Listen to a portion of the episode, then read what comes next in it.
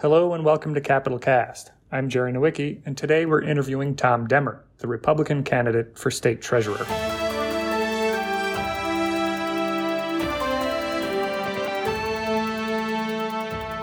This is the other half of a two interview series with the major party candidates for treasurer. You can find our interview with incumbent Michael Frerichs the same place you're listening to this one. There, we go more in depth about the treasurer's role as chief investment officer in Illinois.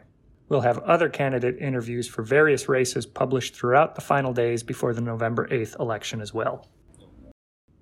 In this interview, we're speaking with Demmer, the deputy minority leader, and a Dixon Republican who has served in the General Assembly since 2013.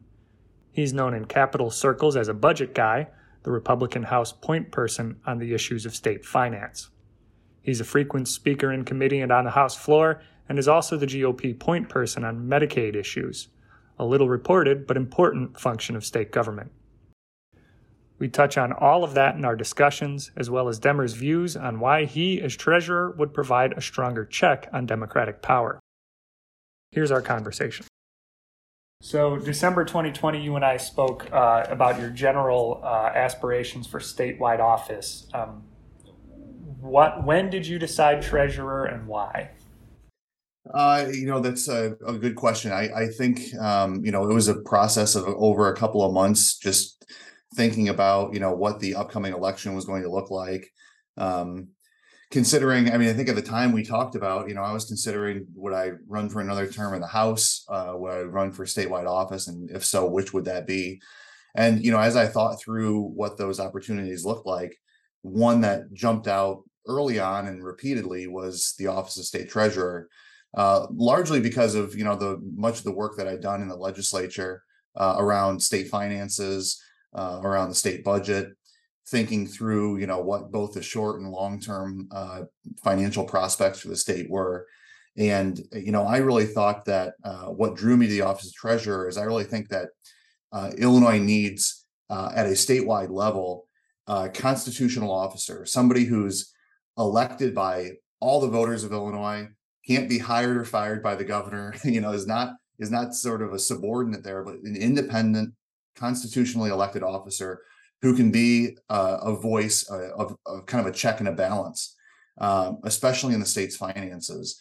And I didn't see that uh, with our current um, office holders. And so I thought, you know, I think this is a really important concept for uh, us to have in state government. And uh, be, given the experience that I had in the House, um, you know, being able to speak up on fiscal issues, being able to be, you know, kind of a watchdog for taxpayers and and speak up about what's going on, be a check and a balance, I think was something that uh, fit what I tried to do in the House of Representatives and in the Office of State Treasurer. I think was a great opportunity to do that at a state level. So, as you're obviously very well aware, but my listeners may not be, um, the Illinois sort of has two well, at least the comptroller is, is sort of the more fiscal officer than the um, uh, treasurer. So, I guess what is it that the treasurer does uh, at a very basic level? Yeah, I mean, very, very simply, the treasurer is uh, sort of uh, in charge of the bank accounts of the state, uh, the investment accounts of the state, and so is you know handling and keeping the monies that come in from you know all kinds of different taxes and fees that are paid, uh, keeps those those monies um, and you know invest them for longer term and then you know keeps them uh, available and liquid for short term purposes as well. Uh, beyond that then there are a number of other kind of individual um, uh, responsibilities of the office. Some that people are most familiar with uh, the office of unclaimed property uh, the division of un- unclaimed property where uh, you know if you let's say you've got an old rebate check from a utility company that you forgot about and you moved and it never was cashed gets turned over to the state at some point, and then the state is uh, responsible for trying to um, uh, identify where the rightful owner of that is and and uh, give them back their property. Um, so that's one that a lot of people are familiar with, just because it's uh, you know you can go on the website and type in your name and see if you've got any money coming to you. Uh, another one that people are familiar with is uh, the 529, the Bright Start College Savings Program. Uh, again, that's one that has a lot more public attention on it and something that's run by the treasurer's office uh, through a third party, but it, it's uh, managed by the by the treasurer's office. Um, and then there are some other um, retirement savings accounts, savings accounts for um, individuals with disabilities um, and other um, kind of special purpose uh, responsibilities. But primarily, the state treasurer is responsible for keeping state money. So, the chief fiscal officer for the state then is comptroller. So, some of the stuff you described in your opening statement sort of makes it seem like you might have more interest in the comptroller's position. So, what, uh, why? So, I guess what uh, broke the tie between comptroller and treasurer then? Uh, I really think the treasurer is somebody who uh, should be looking out both for the short term and the long term health of the state. You know, they, there is, uh, I think, given the the comptroller's focus on you know issuing checks, looking at what the short term payment cycle is, uh, getting money out the door, you know, processing vouchers. That's very much in the day to day operations of, of state finances and responsible um, uh, for to that level. I think the treasurer should be somebody who's talking a little bit more about you know what trajectory are we on uh, where is the state heading how how do we look like you know not just limping along from you know one budget year to the next but thinking a little bit bigger picture than that uh, i think it's something that treasurer is uh, in a good position to do or could do uh, if you know if that was something that the uh, holder of the office believed in um, but you know i also and, and, maybe we'll talk about this but i also think it's a, a smart idea to combine the offices of treasurer and comptroller uh, you know that's been an idea that's uh, out there for for many years. I think going back to Judy Baar Topinka, who uh, uniquely held both of those offices at different times, and so was really aware of you know how each of those offices functioned. Um, and that's that's something I think would be in the best interest of taxpayers, saving some money um, year to year, uh, but also giving you a, a unified uh, office, unified fiscal office that would uh, be an even better opportunity for some independence and a check and a balance in the system. Yeah, I had that on my list. So you had filed a bill to put that question to the voters, and in, in, January you filed the bill. Um, so it would be sometime after your election as treasurer, in which case it would uh, it take effect. And I did find it interesting that a lot of the, the, conversation on that usually folds the treasurer's office into the comptroller, but you had it the other way around.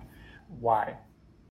Yeah, so I, I and you know, this is not the first time I filed a bill to combine those offices. Um, I, have been working on it for um, for many years. I mean, I think going back to my first or second term in the House, uh, I had a bill uh, to to combine those offices. And we've seen it both ways. I tried it one way of combining in the comptroller's office, didn't get much traction on it. I thought maybe let's try it the other direction, see if we can get some traction around that. Uh, you know, it's been frustrating because to the extent that there's been, you know, people of both parties who through the years have have signaled some support for it. Uh, this constitutional amendment to actually combine the, the offices uh, always gets blocked by uh, the rules committee in the House. It, it, never gets assigned to a committee or you know allowed for a vote. And so I think there's uh, that's been a, a source of frustration. I think for even some people in both parties. Um, do you have cost estimates on it um, as to how it would be positive for taxpayers? Yeah, I mean, I think uh, you know savings of about ten million dollars a year uh, is is uh, in line with what previous estimates have been. Um, it's been a few years since those estimates were put together, and so you know it may be a little higher now. Um, I'm not not certain of you know what it is right now, but um, there is certainly some savings to it. And uh, through the years, it's that ten million dollar number has come up from quite a few different uh, folks looking at the situation. And is that mostly for duplicative staff or something like that, or? Yeah, I think it's it's some staffing things, and then you know also maybe some efficiencies in contracting, um, and you know putting different systems today, separate systems, putting some systems together uh, could yield some savings as well. Okay, so talked about a little bit of what the treasurer does. Does the actual task of sort of chief investment officer does it does it make it more challenging to sort of get to the top of, of voters' uh, consciousness uh, in a race like this? You know, I think uh, this is a, it's always a challenge to get in front of voters, especially in a year where there's, you know, all the constitutional offices are up. This year, even more so, uh, everybody in the state is in a new legislative district, uh, right? Uh, the entire Senate is up for reelection. The the entire House is, all members of Congress. uh, and they're all in new districts. And so there's a lot of there's a very different looking ballot for quite a few folks this year. So it, yeah, it's a challenge, but you know we're trying to talk about just a you know some very straightforward topics. This is dollars and spent cents, taxes and spending. Uh, what's the condition of state finances? Uh, these are topics that voters are used to hearing from uh, elected officials about, from candidates about. And so I think that does give us an opportunity to to say, hey, look, you know, I, I know you've got a lot of other decisions to make, and there's a whole long ballot out there that you've got to work your way through. Uh, but let's talk for just a minute about treasurer and let's talk about the state finances. Uh, and I think people have been pretty receptive to that so far. And so, what would you, I guess, consider your main points of differentiation between uh, yourself and Treasurer Frerichs? Well, I think uh, you know. First, I believe the treasurer should be somebody who speaks up about uh, state fisc- fiscal policy, somebody who advocates for financial responsibility, somebody who works to educate both the General Assembly uh, and the public about maybe uh, offering sometimes a, a point and counterpoint, uh, you know, or one side of an argument and another side of an argument. Uh, to make sure that we're really understanding how the decisions that are being made in the short term affect the state long term. Uh, sometimes serving as a check uh, against the governor's office, uh, whoever's in in in power. Uh, you know, we have elected independent officials for a reason, and it's because you know they should there should be a, a, little bit of back and forth and and a check and balance there. So I think the treasurer should speak up more about that. I, I haven't seen that from Treasurer Frerichs. Uh, in fact, the only thing that I've heard Treasurer Frerichs uh, stand up and advocate for um, is the kind of the second reason I'm running, which is you know he has been a supporter uh, and advocate and sponsor of uh, initiatives to raise the income tax through a graduated uh, tax amendment for the last 15 years. Uh, during his time in the Illinois State Senate, and then again as treasurer, year after year, he sponsored and supported initiatives to uh, raise the income taxes. I oppose that. you know, I oppose that very strongly, both in the legislature and you know, out uh, talking to folks in the community. Uh, I also oppose, you know, in, in 2020, uh, when we were talking about the graduated tax amendment that was on the ballot for voters to weigh in on, uh, he said that uh, we should have a conversation about taxing retirement income. Uh, I think that's the wrong idea too. So, you know, I've, I've stood up in opposition to that in the House, stood up in opposition to that out on the campaign trail. And, you know, I think that the treasurer shouldn't be somebody who just uh, simply goes back year after year and asks for tax increases. Treasurer should be somebody who's talking about, uh, you know, what we can do to uh, strengthen Illinois' economy and the positive impact that would have on state finances over the long term. So yeah, I was I was going to bring that up on the um, retirement tax. He sort of walked that back at times since then. Um, it's it's I know it's sort of a frequent thing um, that's that's brought up uh, in discussion the treasurer, but uh, I guess what role would the treasurer play in tax policy? Is it just that sort of uh, publicity check or whatever, um, a, a, different a differing voice, or how does the treasurer play in there? Yeah, I think it is. You know, somebody who's going to like offer both sides of these arguments, right? And so uh, Treasurer Frerichs can go out and make the case for why we should tax retirement income. I'll make the case for why we shouldn't tax retirement income. You know, what kind of which person do you want leading these discussions uh, if the General Assembly is going to come back and talk about instituting a graduated tax amendment again? You know, taking another run at that uh, uh signature initiative that that uh, Governor Pritzker worked so hard to try to pass. Illinois voters rejected that uh, graduated tax amendment. Uh, I think Illinois voters would reject a concept of taxing retirement income.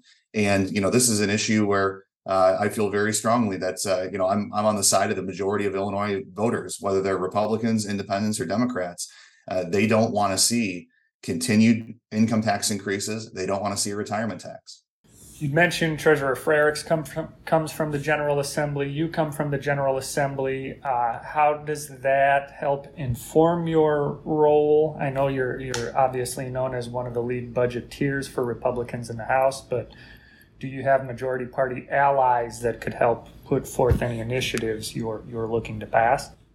I think experience in the General Assembly really helps. I mean, you know, we have three branches of government uh, the legislature, the executive, and the judiciary, and each has a unique and independent role to play. The legislature is all is obviously a place where you know policy um, gets made. So debates happen, bills get passed, laws get laws get enacted. Uh, that's uh, uh, you know an important thing for any uh, office. It's an area where I think you know as treasurer, I'd have a chance to to um, weigh in, to testify, to advocate for or against uh, proposed legislation. So having an understanding of how that process works is is certainly important. And yeah, I mean, you know, I've I've spent uh, ten years in the House of Representatives, and you know, worked with people on in both parties on a wide variety of initiatives. And I think there is an opportunity there to to try to find again. You know, we're talking about you know some of these concepts that have support from a majority of Illinois voters. And I think there's always an opportunity to try to find uh, coalitions in the General Assembly of both parties to try to rally support behind those kind of proposals.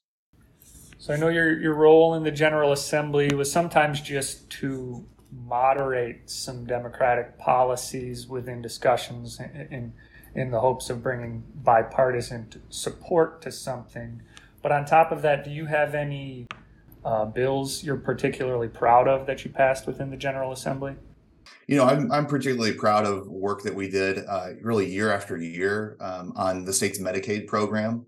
Uh, you know, this is another area that I focused on quite a bit in in uh, in the legislature.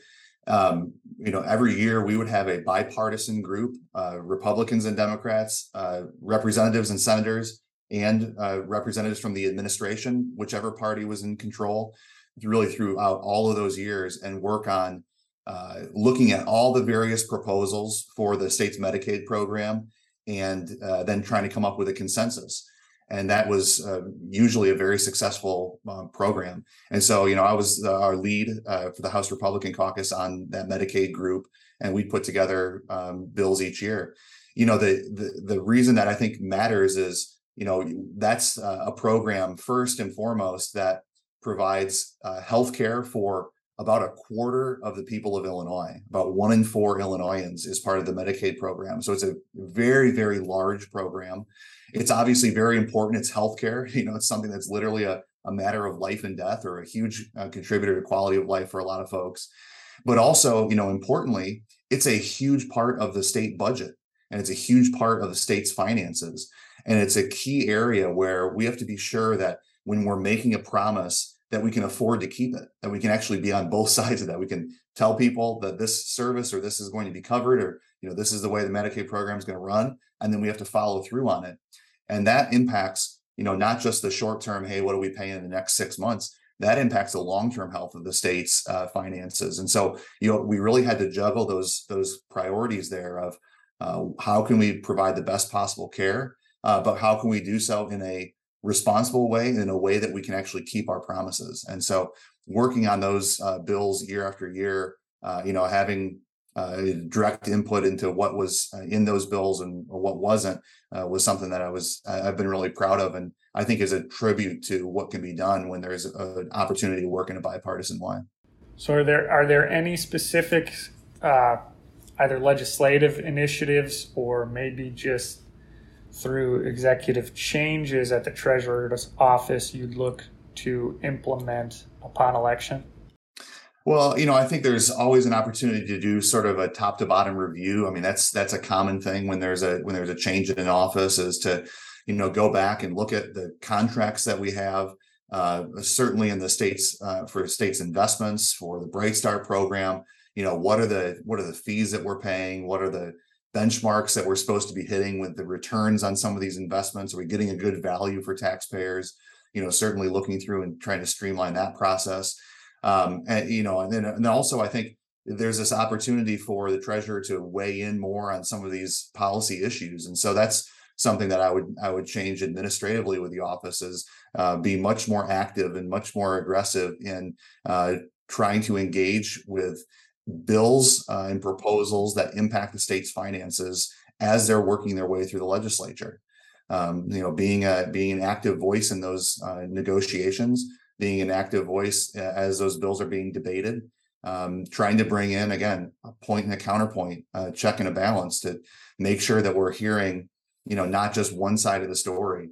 Uh, I think a concern that a lot of uh, Illinoisans have, and one that I have, is that you know, right now we have uh, Democrats in all constitutional offices and in control of both the House and the Senate. when you have one party in control of you know really every aspect of government uh, sometimes you know folks in the office they, they don't have an incentive to speak up. They don't want to rock the boat. They don't want to uh, you know try to hold somebody else accountable because they're in the same party and they don't want to ruffle any feathers. Uh, that's not how our government's set up to work and uh, you know again regardless of what party's in there i think we should have a mix and i think we should have people who are willing to hold other people accountable and be a check so sort of pivoting to the race um, the statewide race as a whole uh, Darren Bailey grabs a lot of headlines. You said at a recent news conference you believe he'd make a good governor. Are there has there been an endorsement either way uh, between uh, you and uh, uh Senator Bailey? Uh, no, I mean, look, I'm I'm focused on running for treasurer. I mean, this is uh, this is an office, as you mentioned before. We, we've got to work to to make sure people pay some attention to this. We have 55 days left, and you know, I'm really focused on trying to say, look, I'm running for treasurer. Here's the things that I believe about state finances and about the office of treasurer. And uh, you know, I, I, know people have a lot of other decisions to make on that long ballot, uh, all the way from local races up to federal races. Uh, but I'm really trying to focus on the race that I'm running for, which is the office of treasurer. Does does some of the comments uh, made by uh, Senator Bailey make it more challenging to get a message out, or no? there's always a lot of attention on the top of the ticket, um, on the highest profile races. You know, we we knew that certainly going into it that uh, the race for governor was going to be uh, one with a huge amount of money spent and a huge amount of attention from the the public on. And so, you know, we we've tried to build a plan again that's that's very uh, focused on uh, issues of of taxes and spending, of dollars and cents, and so, you know, trying to cut through some of the rest of the clutter that comes out there um, just by having a, a, very straightforward message. And is, is it more challenging because of the top of the ticket? Uh, the top of the ticket is taking up a lot of the energy and oxygen. We knew that was going to be the case regardless. And so that's, again, that's why we've tried to have a very disciplined and focused message. So you said energy, oxygen, and money as well. Are you having challenges with fundraising? Is is that is that I guess how big is that hurdle to overcome compared to the treasurer's uh, campaign fund?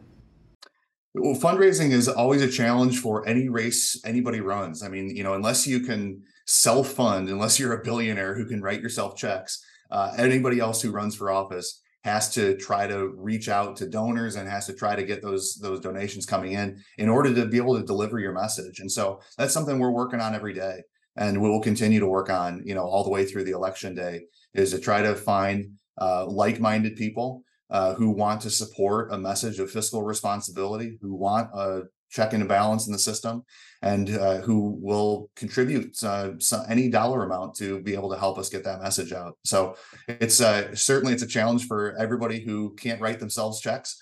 Uh, but it's one that I, I, think we've got a good audience that we're working with, and you know we're we're going to continue to work on that all the way through the election you were part of a slate that had the support of uh, Ken Griffin, who was Illinois' wealthiest man, now maybe is in Florida. Or was there an expectation that you'd see better fundraising from him? And is it a major detriment that you have not? Well, we've been trying to reach out to a lot of uh, donors at various levels for you know since we announced back in January, and so you know that whether there was any plan about one specific person. It's, it was more so about let's reach out to everybody and see where we can get support from, uh, you know, across the board. Um, and so, you know, I, I think that we're going to continue with that plan, which is we want to reach out to donors, large and small, uh, people who can contribute any level, and just try to build some momentum and build a real team behind us. And why has it been so difficult thus far? Uh, it's always a challenge to fundraise. I mean, talk to anybody you know who's out there right now. If you're uh, if you're not an incumbent uh, and if you, you're not a billionaire who can write you know yourself or your uh, your other elected officials checks uh, it's tough. And so you know we're we're continuing to work through that though and i i think we're going to you know come up with the resources that we need to deliver the message effectively. All right. Anything else you think the listeners here need to hear before uh, we end this interview? I, you know i would just say that you know this is an opportunity for us to uh, again, there's a lot of other issues that are floating out there in the world. Uh, this is the office of treasurer. It's an office about the state's finances. It's an office about you know what we think the tax and spend policies in Illinois should be, how we think the state's fiscal health looks. Are we on the right trajectory? Or are we on the wrong trajectory? Uh, do we feel confident that there's not going to be you know repeated attempts to raise taxes in future years? Uh, this is an opportunity for voters, uh, Republicans, Independents, Democrats, to send a message, and that message of fiscal responsibility, you know, don't continue to raise our taxes is an important one, and that's one that I'd fight for as state treasurer. All right, Leader Demmer, I appreciate your time as always. You bet. Thanks, Jerry. Have a great day. So that was State Representative Tom Demmer, the Republican candidate seeking to unseat the state's Democratic treasurer. I'm Jerry Nowicki with Capitol News Illinois. This has been a special election edition of Capitol Cast. Thank you for listening.